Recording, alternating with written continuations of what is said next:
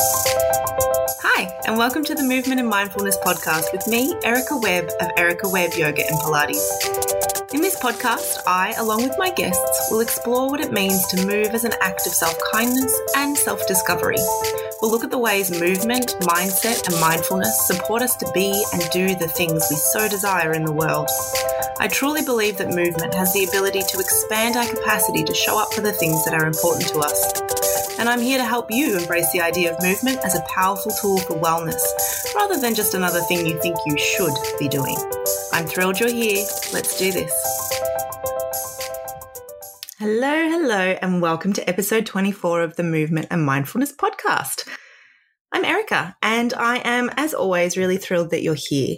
And before we dive into today's episode, I just wanted to let you know about a free class that I have for you that you can get delivered directly to your inbox. To grab it, you just need to go to www.ericawebbyoga.com.au forward slash upper body reset.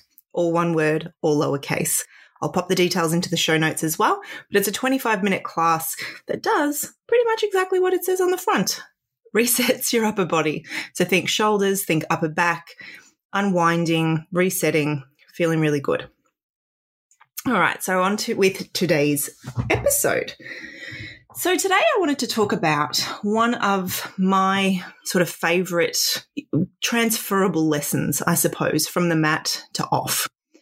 And it's a it's a lesson, I guess, that is an ongoing one for me because I don't think any of these things are things that we necessarily just all of a sudden get one day and never have to think about again. It's something that we just revisit and we practice and we come back to time and time again. And this practice for me is this idea of noticing what's true. And what I mean by that is kind of a mindfulness practice, but it's sort of noticing what is true as we question or set aside our stories about what we think we know. So I want to try and explain that a little bit more clearly because you might be thinking, mm, that sounds very abstract.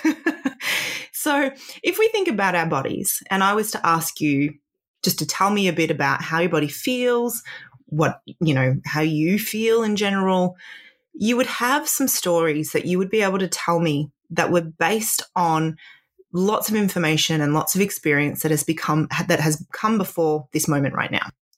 And it might be that, you know, oh, back in 2000, I hurt my knee and I've had a bad knee ever since, or I'm pretty sure I have this problem in my left hip, or my shoulders are always tense, or, you know, I've always got a bad wrist, or I'm very lopsided, or I'm twisted, I have a scoliosis, whatever it is, we have stories we have a body image, we have all these things that we believe to be true about ourselves that have come from evidence, right? I'm not suggesting that we have made stuff up, although sometimes we have, but it's come from evidence that we've collected over the years of being alive.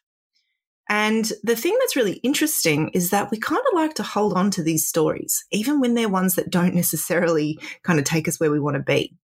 And so what can happen is we get this picture of ourselves that is made up of all of these little bits of story that we've told ourselves over the over time. And when we come to our yoga mat or any sort of opportunity that we might have to just check in and notice how we are, we notice through this lens that already thinks it knows what is true.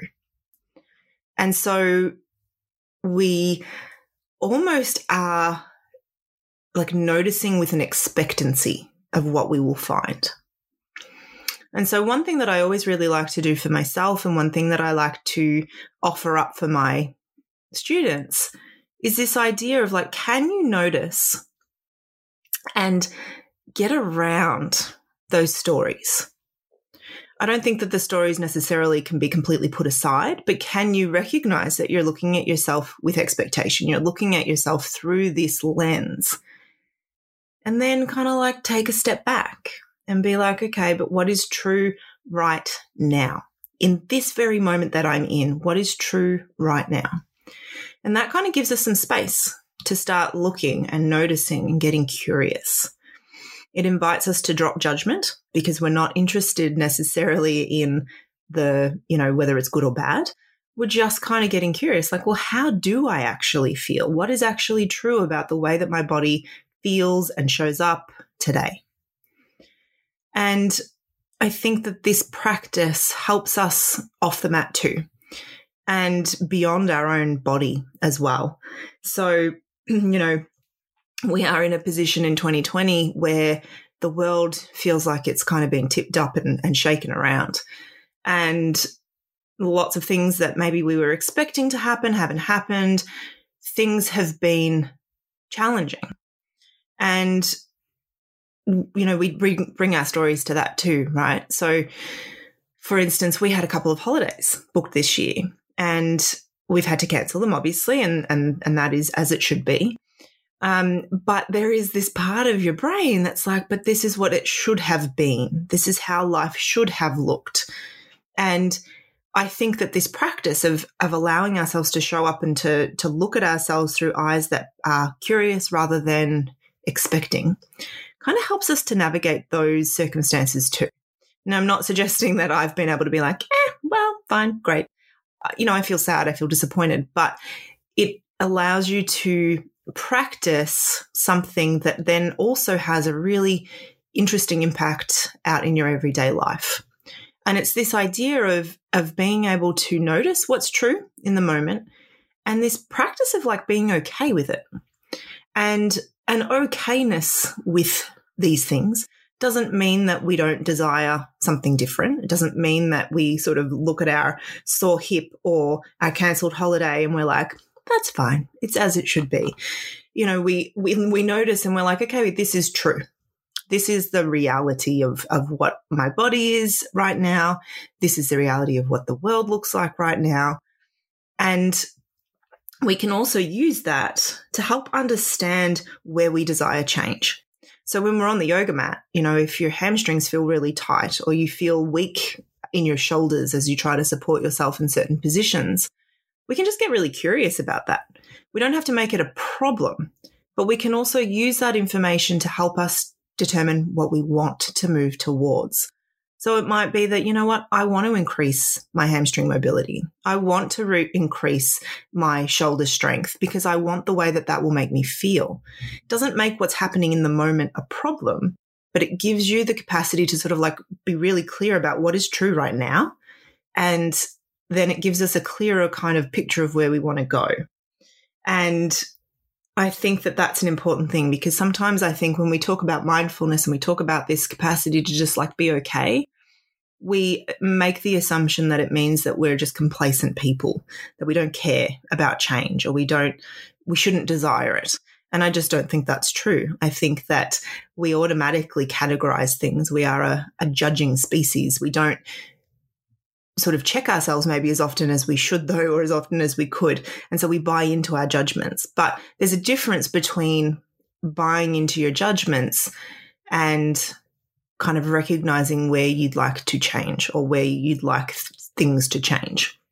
And it gives us this kind of capacity to to shift to that in that direction because we know where we've started from. But if we have no idea where we are right now, there is no clear roadmap to go where we want to go. And there's no clear sort of understanding or appreciation of where we start, where we are.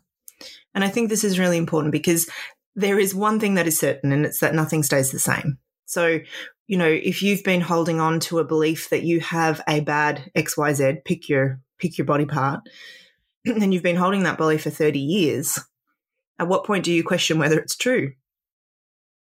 And it might be that you're like, yeah, but I feel this pain every single day. Okay. But there are plenty of us who are walking around with beliefs that actually don't match the reality in our body anymore. And so, you know, then it might be like, okay, this doesn't feel a certain way today. And we can use that information to then make a, a, a next best decision about what we do next. So I think it's a really interesting process to explore on the mat. And the reason why I like to explore these things on the yoga mat or, you know, the movement mat is because it offers us like a container for a bigger idea. And I mean, these ideas are pretty big when you just think about it from the perspective of your body and your being and how you feel. But when you start to recognize that it's like a playground for how we live life, then, you know, we get to practice all these things that make navigating life just that little bit more palatable, I suppose. I'm not going to say easy because I don't think that navigating life necessarily is easy. We have to be willing to sort of sit with what is comfortable, what's not comfortable, where we want to be, where we are. But I think practicing on the yoga mat gives us a, a playground for for sort of trying these things on and just saying like how do I do this in this smaller context in this context that I guess is a little bit more um, within your your perceptual uh, realm? Like you've got you've got access to all the information about how you feel. And I think one of the big pieces around this is that it invites us to be in curiosity rather than stuck in that judgment and I'll say it again judgment is automatic. Your brain wants to categorize things. It's how we kind of move through the world. I like this better than that, so I'll do that way. I, you know, prefer that over that. I don't like that. That doesn't seem like a good idea. Like we're just programmed to judge. And so I think, you know, our aim isn't to get rid of judgment. Our aim is to be conscious of how judgment is clouding what we see, what we do, and how we respond. And that is valuable on the yoga mat as we look at our body and we look at ourselves and we sort of notice how we respond to things. And I don't have to tell you that that is really valuable out in the world as we navigate relationships, as we figure out how to contribute in a positive way to, you know, the global picture. And so, you know, we, we practice in our kind of like microcosm and we take it out into the world. I'd love to know what you think about that. I'd love to know how that applies to you. And if you've had any kind of like aha moments on your own mat where you've like realized, or even out in the world where you've realized, oh, I was practicing this on my yoga mat and now this makes sense in the real world. I'd love to hear from you. You can come on over and find me on Instagram. I'm at Erica Webb Yoga. You can send me a DM there and let me know what you thought. Uh, you can also find me on Facebook. I'm at Erica Webb Yoga there as well. And as I said, don't forget if you are finding that the weight of the world is sort of like planked, plonked right on top of your shoulders right now, I have got a class that might help. It's called the Upper Body Reset. It's a 25 minute class and it's yours totally free.